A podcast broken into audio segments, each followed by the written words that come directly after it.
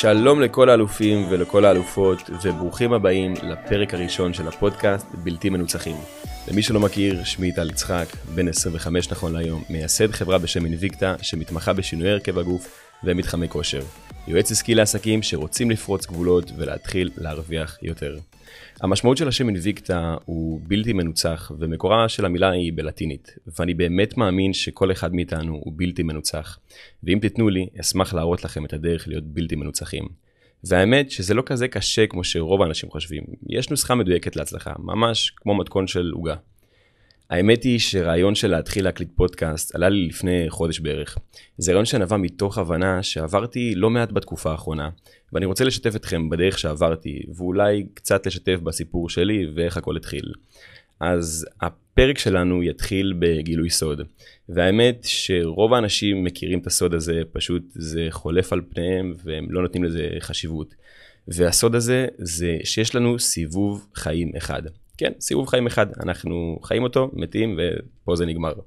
אלא אם כן אתם מאמינים באיזה גלגול נשמות או משהו כזה. אני מת שיפול לכם האסימון מהר כמו שהוא נפל לי, שיש לנו סיבוב חיים אחד. אני אספר לכם את הסיפור שלי, איך לי נפל האסימון, אז uh, תכינו קצת uh, ממחטות. תראו, אני איבדתי את uh, אבא שלי לפני ארבע שנים בערך, והייתי חייל, ו... יצאתי לאיזה סופש, לקחתי לו את האוטו במוצ"ש אה, כדי ללכת אה, לשחק כדורגל. כשחזרתי מהמגרש, הבאתי לו את המפתחות של האוטו שלו, ואמרתי לו, אבא, אל תשכח ביום ראשון, שזה יום למחרת, להקפיץ אותי לרכבת בשעה שמונה וחצי. ובאמת הגיע יום ראשון, והוא הקפיץ אותי לרכבת, נסעתי לבסיס, ופתאום עברו הימים, וביום שלישי, אה, אימא שלי מתקשרת אליי ואומרת לי, תקשיב, אבא לא מרגיש טוב, הכל בסדר, אל תהיה בלחץ, רק תבוא הביתה. ואז העלה לי נקודה אדומה, נורא אדומה יותר נכון. למה? כי כל, כל הזמן של השירות שלי, תמיד שהיה איזה קורה איזה משהו בבית, ודברים לא טובים, אז תמיד היו דואגים את זה להסתיר ממני. הוא חייל, הוא לוחם בצבא, שלא יהיה דאגות, שלא ידע, יחזור, נספר לו מה היה, שכל זה יהיה מאחורינו. ואז פתאום אמרו לי, טל, תגיע הביתה, הבנתי כבר שמשהו לא טוב קורה. אמ, אבא שלי היה לו איזה דלקת מוזרה באוזן שעלתה לדלקת קרום המוח והיה איזה שבוע של סיוט והוא נפטר אחרי שבוע. עכשיו המטרה של הפודקאסט היא לא להציב אתכם, היא פשוט שמה קיבלתי סטירה מצלצלת מהחיים שאמרה לי תראה אתה לא יודע מה יקרה מחר אז קום ותחיה את החיים שלך כי באמת שום דבר לא מובן מאליו ואנחנו את הדבר הכי גדול שיש לנו בחיים אנחנו לוקחים כמובן מאליו וזה החיים עצמם. אז ברגע שהבנתי את זה אמרתי אוקיי טל אתה הולך לעשות משהו עם החיים האלה וכך הגעתי לעולם הזה של התפתחות אישית. הדבר השני שהבנתי עם עצמי במהלך השנים היא הילדות שלי. תראו, לא היה לי ילדות אה, עצובה או משהו כזה, לא היה לי חסר כלום. אבל גם לא היה תודעת שפע בילדות שלי. זאת אומרת שלא היה דבר כזה לקנות מותגים, לא היה דבר כזה יותר מדי מותרות. עוד פעם, לא היה חסר כלום, אבל לא היה שפע. ויום אחד לא מזמן הלכתי לאמא שלי ואמרתי לה אמא תגידי למה אני רוצה להיות uh, עשיר למה אני רוצה להיות מיליונר. וכששאלתי את השאלה הזאת תוך כדי עניתי לעצמי הבנתי שזה בגלל הילדות שלי והבנתי שרציתי דברים ולא היה אפשר. אז היום אין דבר כזה שאני רוצה משהו ואני לא יכול להשיג אותו אני פשוט אעשה הכל כדי שאני אשיג אותו. ו... והדבר ותראו כסף הוא לא גרום לאושר הוא פשוט מניע. כי עם כסף אתה יכול לקנות כביכול בריאות שהיא יותר טובה, לדאוג לעצמך, אתה יכול אה, ללכת למקומות שהם הרבה יותר טובים, מהנים, אתה יכול לקנות את הדברים שאתה אוהב. נכון שאושר לא מגיע מגורם חיצוני, חד משמעית, אבל אתה כן יכול לשפר את איכות החיים שלך. ואני חושב שזה אחלה משאב ואחלה אה, מניע הדבר הזה. אז תראו, כדי להרוויח את הכסף בצורה הרבה יותר טובה, ולפי דעתי גם בצורה הרבה יותר מענה, שתהיה לכם מוטיבציה, זה מעסק. ולפי דעתי העסק הכי טוב שאתם תוכלו, הכי תאהבו ליהנות בו ולהמשיך בו זה תחביב, תחביב שאתם אה, אוהבים לעשות. ונכון הרבה פעמים זה יכול להרים גבה ולהגיד מה טל מתחביב אני יכול לעשות כסף? אני אוהב לשחק כדורסל. מה, כן יש שחקני כדורסל אני אוהב לשחק כדורגל. אז כן יש שחקני כדורגל וכשאני התחלתי בתור מאמן, הדבר האחרון שחשבתי שאני הולך לעשות זה להיות מאמן כושר. אמרתי, מה, אני אעמוד על הרגליים, אני אתחיל לסדר משקולות, אני אתחיל להדגים סקווד ולאנג'י מיליון פעם, בחיים לא יקרה. ואז שהתחלתי להיות בתור אה, לאמן, כי אמרתי, אוקיי, טל, אתה חייב לנסות את זה כדי לדעת שאתה לא אוהב את זה. ללכת על דרך השלילה, מה שנקרא. ואז uh, קלטתי שאנשים באים אליי ואומרים לי, תשמע, טל, אני סוף סוף uh, מוריד את החולצה בלי להתבייש. ומישהי באה אליי ואומרת לי, אני אוהבת את מה שאני רואה במראה, אז הדבר הזה, העושר הזה ש, שיש להם, זה, זה העושר שלי יש. זאת אומרת, זה השליך עליי בצורה ישירה, ואמרתי, אוקיי, טל, אתה אוהב את מה שאתה עושה, זה, תראו, התחביב שלי זה להתאמן. פשוט לא ידעתי אם אני יכול להשליך את זה לאנשים אחרים, ומצאתי שכן, שאני יודע ושאני עוזר להם. ואז אמרתי, אוקיי, זה העסק שלי, זה מה שאני הולך לעשות. והיום יש לנו סניפים באמת בראשון לציון, בבאר יעקב ובחולון, ואנחנו אה, נותנים את זה כשירות, כדי שאנשים יגיעו למטרה שלהם, ובאמת יהיו שלמים עם הגוף שלהם, להסב להם אושר. הנושא העיקרי של הפרק היום יהיה על מטרות ויעדים, ותקשיבו טוב טוב כי יש לי נתון מעניין לגלות לכם. לרוב האנשים אין מטרות, הם פשוט חיים ומהלכים בינינו בלי שום מטרה. אם תתפסו מישהו בשנות ה-20 לחייו ותשאלו אותו מה המטרות שלך לשנה הקרובה, לשנתיים הקרובות, לשלוש או לחמש, הוא לא ידע מה לענות לכם. הוא יסתכל עליכם כאילו נפלתם מן השמיים ובמבט מוזר של מי שואל שאלות כאלו. כששאלתי חבר טוב מה המטרה שלך לשנה הקרובה, הוא ענה לי לסיים את התואר. דרך אגב, גם לא היה מבט מוזר של מה זה השאלה הזאת. ואז ששאלתי אותו מה עוד, הוא אמר לי רק לסיים. זאת אומרת שמטרת העל שלו היא פשוט לסיים את התואר, מבלי עוד שאיפות. עכשיו תקשיבו, שנה זה כל כך הרבה זמן, לא חבל לבזבז אותה רק על מטרה אחת? תדעו שזמן זה המשאב הכי יקר שיש לנו. אי אפשר לקנות זמן, אי אפשר להלוות זמן, הוא פשוט עובר. לא אכפת לו אם הספקת משהו בשנה האחרונה, או לא הספקת, לא אכפת לו אם אתה עשיר, או עני, בריא או חולה, הזמן ימשיך לעבור, אז כדאי שתיקחו את זה נקודה למחשבה. נחזור רגע לחבר שענה לי שהמטרה שלו לשנה הקרובה היא רק לעבור את התואר. כששאלתי אותו מה תעשה אחרי שתעבור את התואר, הוא ענה לי שהוא יחפש משרה טובה בחברת הייטק. שאלתי אם זה משרה שקשורה לתואר שהוא למד עליו שלוש שנים. הוא אמר לי, טל, המשרה לא קשורה לתואר, אבל זה אחלה לקורות חיים. ופה ממש כבר התחלתי לכעוס. אשכרה לקחת את הדבר היחיד שאין לך שליטה עליו, שזה הזמן, ובזבזת אותו למשך שלוש שנים רק כדי שיהיה לך אחלה קורות חיים? לקח לי רגע להבין מה קורה פה, אבל אז נפל לי האסימון, שרוב רובם של האנשים לומדים תואר, ורוב הסיכויים שלא ישתמשו בו בעתיד, הוא ישמש כאחלה קורות חיים, או כאחלה פוסטר בחדר. די עצוב, אבל זה מה שרוב האנשים עושים. לרוב האנשים אין מטרות, לרוב האנשים אין שאיפות גדולות, ורוב האנשים הם לא בלתי מנוצחים, הם נתנו למרוץ העכברים לנצח אותם. כדי להיות בלתי מנוצחים וכדי להתחיל להשיג את המטרות שלנו, יש משהו שמניע אותנו לפעולה. והוא הדבר שייתן לנו מוטיבציה, לא משנה מה יקרה בדרך. תראו, השאלה החשובה ביותר שאתם צריכים לשאול את עצמכם לפני שאתם מתחילים לרוץ בדרך להשיג את המטרה שלכם, והשאלה הזאת היא למה. הלמה שלכם. למה אתם רוצים להשיג את המטרה, למה זה חשוב לכם, למה זה חשוב לכם עכשיו.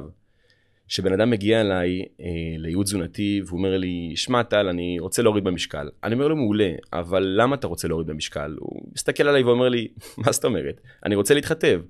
אני אומר לו, כן, אבל למה אתה רוצה להתחתב?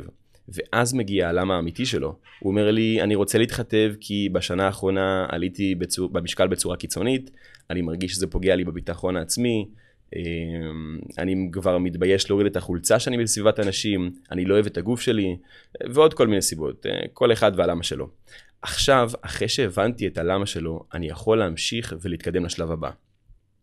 תראו, אנחנו חייבים למה עוצמתי. לצערי המוח שלנו זוכר הכל.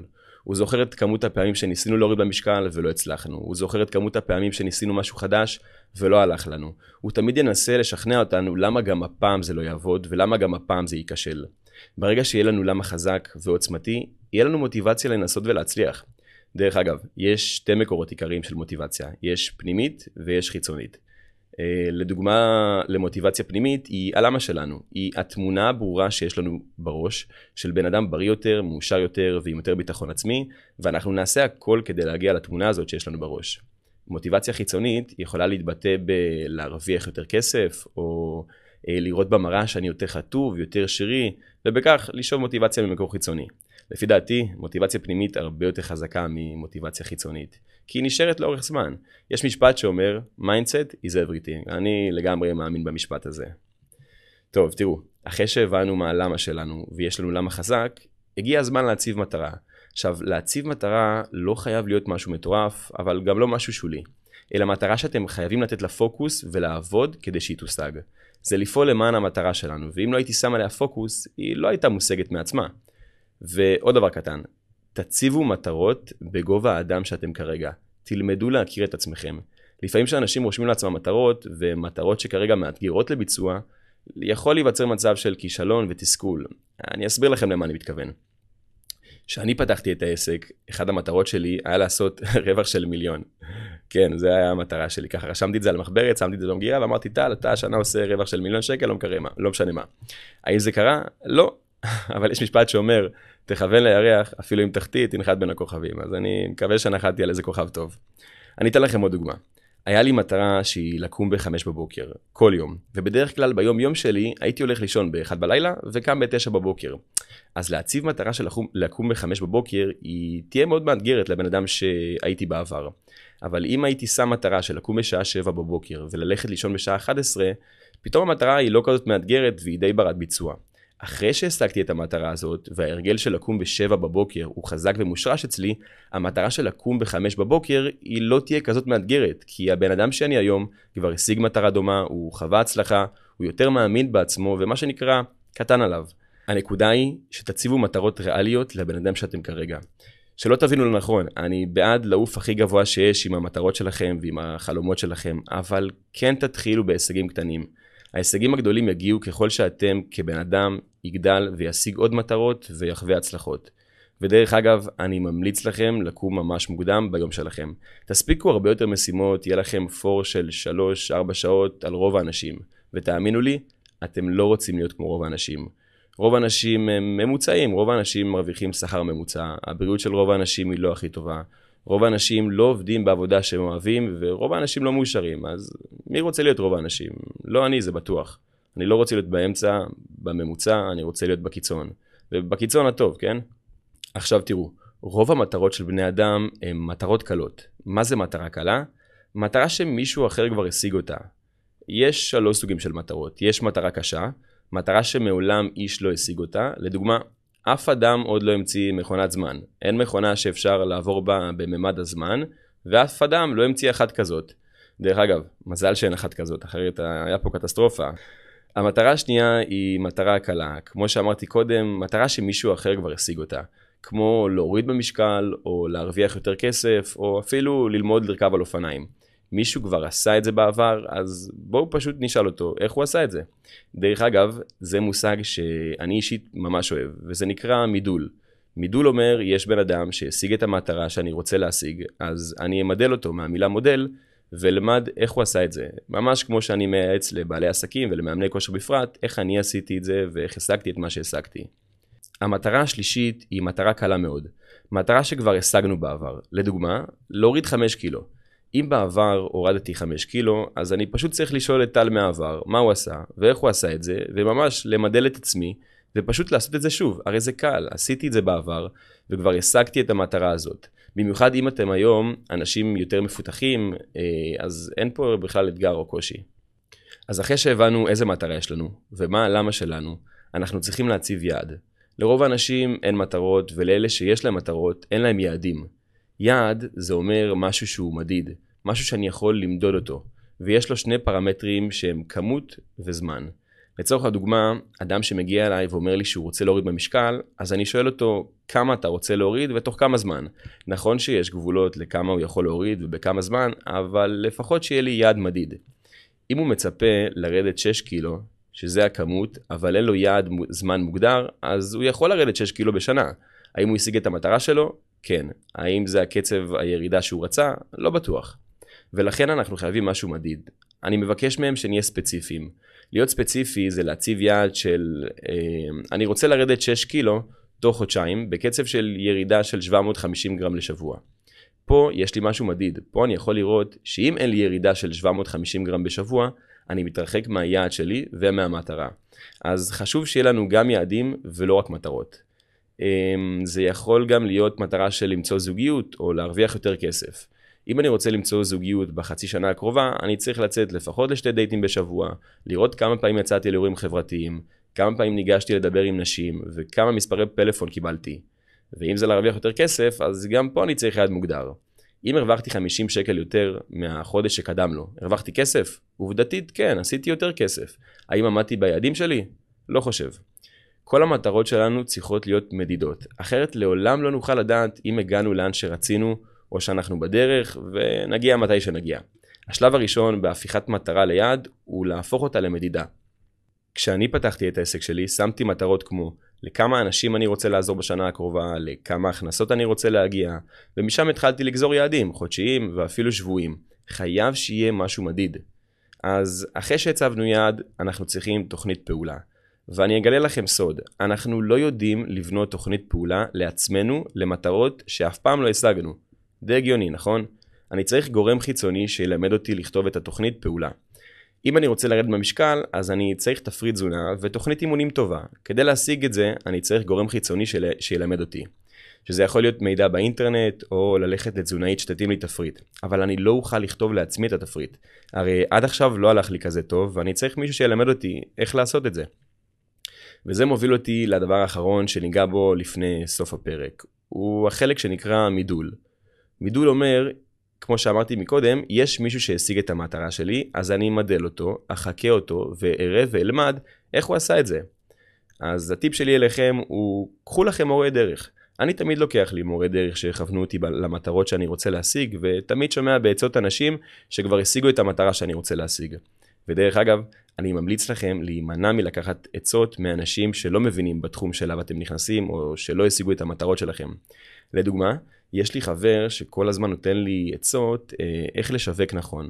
אותו חבר הוא בכלל סטודנט, אבל פעם הוא עבד באיזה חברה שיש לה אנשי שיווק, ובאחד מהארוחות צהריים הוא ישב עם האנשי שיווק, ספג אה, קצת אה, ידע, ומאותו רגע הוא הכתיר את עצמו ליועץ השיווקי שלי. זה לא, זה לא יקרה, כן? אני לעולם לא אקשיב לו בעצות שלא קשורות לתחום שלו. אני אקח עצות רק מאנשים שאו שיווקו את העסק שלהם בצורה מוצלחת, או שהם הקדישו את החיים שלהם ללמידה ולהעברת הידע של שיווק מוצלח. וזה תקף לכל דבר בחיים. כמו שאני הקדשתי את החיים שלי ללמידה על תוכניות אימון ותזונה, ובכך אני עוזר לאנשים להגיע לגוף שהם רוצים. אז קחו לכם מורה דרך. כשאני מדבר על מורה דרך, אני מדבר על מישהו שהשיג את המטרה שלכם ורוצה ללמד ולהעביר את הידע שלו. אני מדבר על קיצור הזמן, על שימוש נכון באנרגיה שלכם וחיסכון בכסף. קחו סיטואציה, אתם לבד ביער ואתם רוצים להגיע לראש ההר. אתם רואים את ההר מרחוק ויש לכם את הכיוון הכללי. אבל היער מבלבל והדרך בו נורא מסובכת.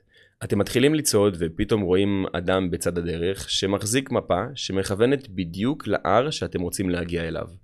הצעד הנבון ביותר יהיה לגשת אל אותו אדם ולשאול אותו אם הוא יכול להראות לכם את הדרך הכי קצרה והכי נכונה להר שלכם.